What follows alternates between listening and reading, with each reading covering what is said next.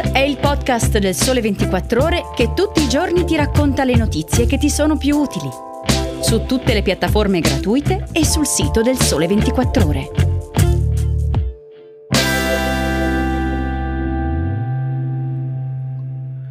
Ciao e bentornati all'ascolto di Start Weekend. Oggi è domenica 14 agosto, io sono Enrico Marro e in questa puntata vi parlo della riscossa dei ristoranti di provincia, del boom di direttori artistici nel settore arredo design e del ritorno della dimensione fisica per le memorie elettroniche.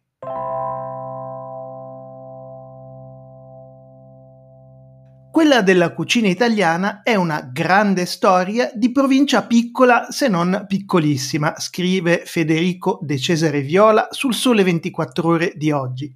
Basterebbe citare Castel di Sangro, poco più di 5.000 abitanti, Alba, circa 31.000, e Senigallia 45.000 per evocare alcune delle tavole che ogni gastronomo internazionale custodisce nel proprio cahier de voyage e nel cuore, come Reale, Piazza Duomo, Uliassi e la Madonnina del Pescatore.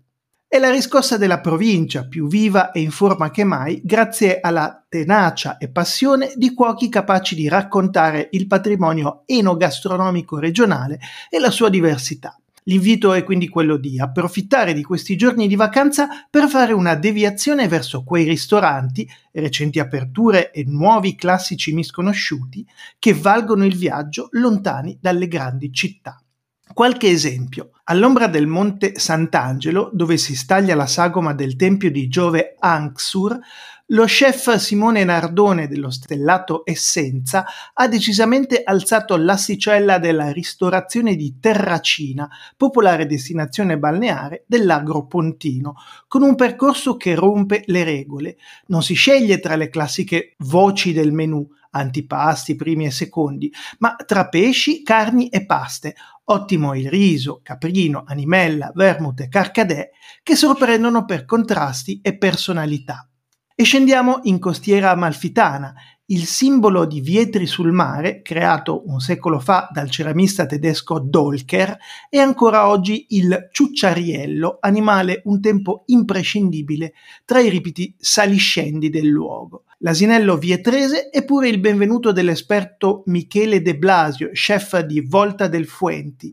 Il tassello fine dining che mancava tra le terrazze di Giardini del Fuenti, curato spazio eventi e beach club nato sulle ceneri di quell'ingombrante Hotel Fuenti abbattuto nel 1999 è sicuramente la novità più bella e ambiziosa della costiera, grazie a una cucina di grande pulizia e rigore e a una sala scenografica ma all'insegna dell'understatement. Cosa provare? Gli spaghetti freddi con ostriche, maiale nero e pepe di Timut, tributo a Marchesi, e l'animella di vitello con agrumi, noci e rucola.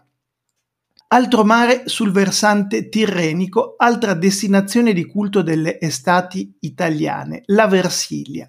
Il ristorante Lux Lucis del Principe Forte dei Marmi, raffinato e moderno boutique hotel a 5 stelle, nascosto tra le aristocratiche ville alle spalle del litorale, è da dieci anni nelle mani di Valentino Cassanelli, uno dei migliori talenti in circolazione. Sul rooftop, con lo sguardo che palleggia tra le Alpi Apuane e la spiaggia, si scopre la cucina libera e on the road dello chef modenese, dalla triglia alpino marittimo al bottone di canocchie, ortiche e creste di gallo, fino alla bavetta al canestrino lucchese, granchio e cacao e invece sulle acque dolci del lago di Garda che si affaccia un luogo di grande bellezza e sperimentazione come Lido 84, l'italiano più alto nella classifica, è ottavo, della World's 50 Best Restaurant. Pochi chilometri più a sud il romantico Porto Vecchio di Desenzano del Garda, costruito nel XV secolo quando qui si stabilì la Serenissima, ha tutti gli ingredienti, il ponte alla veneziana, le arcate di Palazzo Todeschini e le barche dei pescatori, per la foto formato Instagram e una proposta a chiappa turisti. L'esperienza suggerirebbe di passare oltre, ma ecco l'eccezione che conferma la regola. Moss, fresca insegna dei giovanissimi Stefano Zanini, chef, e Mattia Moro, maître e sommelier. Fermatevi ai tavoli del Deor per assaggiare nuove proposte estive come lo storione in crosta di sale, ceci e salsa alla marinara e piatti già signature come lo spaghetto ragù e bottarga, in cui Zanini mette sensibilità e tecnica al servizio di materie e sapori del territorio, in una perfetta complementarietà tra lago e terra.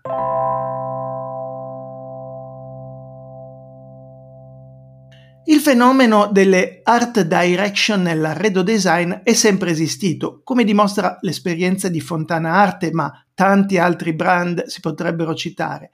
Tuttavia è rimasto per anni appannaggio delle aziende più grandi e strutturate, scrive Giovanna Mancini sul Sole 24 ore di oggi.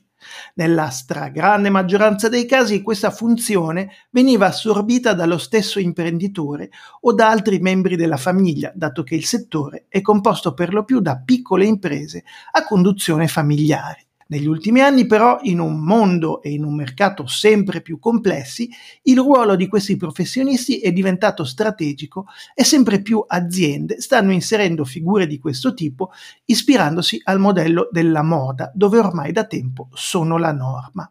Oggi i brand hanno bisogno di comunicare a un pubblico più vasto rispetto a quello degli addetti ai lavori a cui si rivolgevano in passato, osserva Patricia Urchiola dal 2015, Art Director di Cassina. Dobbiamo parlare un altro linguaggio, utilizzare media diversi e far evolvere e coordinare i brand rispettandone la storia, ma anche aprendoci con curiosità e leggerezza al futuro. Per questo credo sia importante la presenza di un art director, perché è una figura allo stesso tempo interna ed esterna a un'azienda che mantiene uno sguardo critico e aiuta a trovare questa sintesi. Talvolta, come nel caso di Urchiola per Cassina o Francesco Librizzi per Fontana Arte, i designer o gli architetti incaricati lavorano in esclusiva per un unico marchio. In altri casi uno stesso professionista svolge questo ruolo per più aziende, come Piero Lissoni, direttore artistico tra gli altri di B&B Italia, Porro, Lema o Living Divani, oppure di Cristina Celestino, che segue la direzione creativa di Bigliani dal 2019 e di Fornace Brioni dal 2016. Il duo Goom Design si occupa invece, con funzioni differenti, di Antonio Lupi, Stile Edition, Savema e del marchio proprio La Casa di Pietra.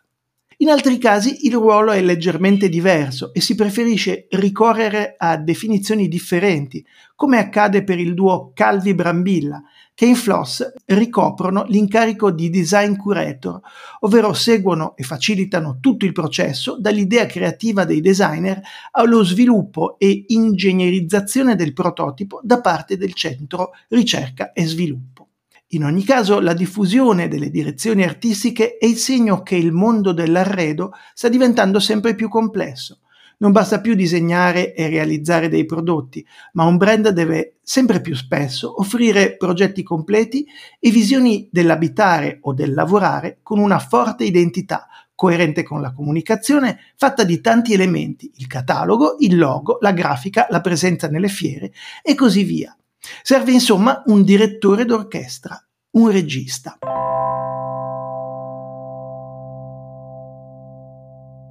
E concludiamo con i supporti fisici della memoria elettronica. Se è vero che digitale e streaming hanno spazzato via tutta un'industria analogica di oggetti fisici progettati per contenere e custodire film, canzoni e giochi, non tutti si sono arresi a vivere le proprie passioni senza un supporto fisico, scrive Luca Tremolada sul Sole 24 ore di oggi.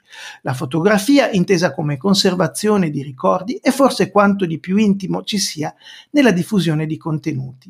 Montagne di foto vengono conservate nel nostro smartphone, quello fisico, anche se esistono da tempo servizi online, come quelli di Google e Apple, che permettono di selezionare con l'aiuto eh, dell'intelligenza artificiale quanto abbiamo prodotto. Sono comodi, riconoscono chi sei e creano degli album anche esteticamente gradevoli.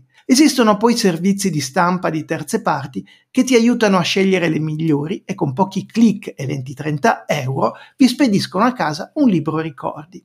Per gli amanti del lato fisico della foto, l'oggetto spirito del tempo è la stampante istantanea per smartphone. come ad esempio la nuova Instax Mini Link 2 di Fujifilm, che è tascabile, facile da usare e permette anche di giocare in fase di editing con le foto. Ma ne potete trovare anche, se preferite, di marche come Kodak, Canon e HP.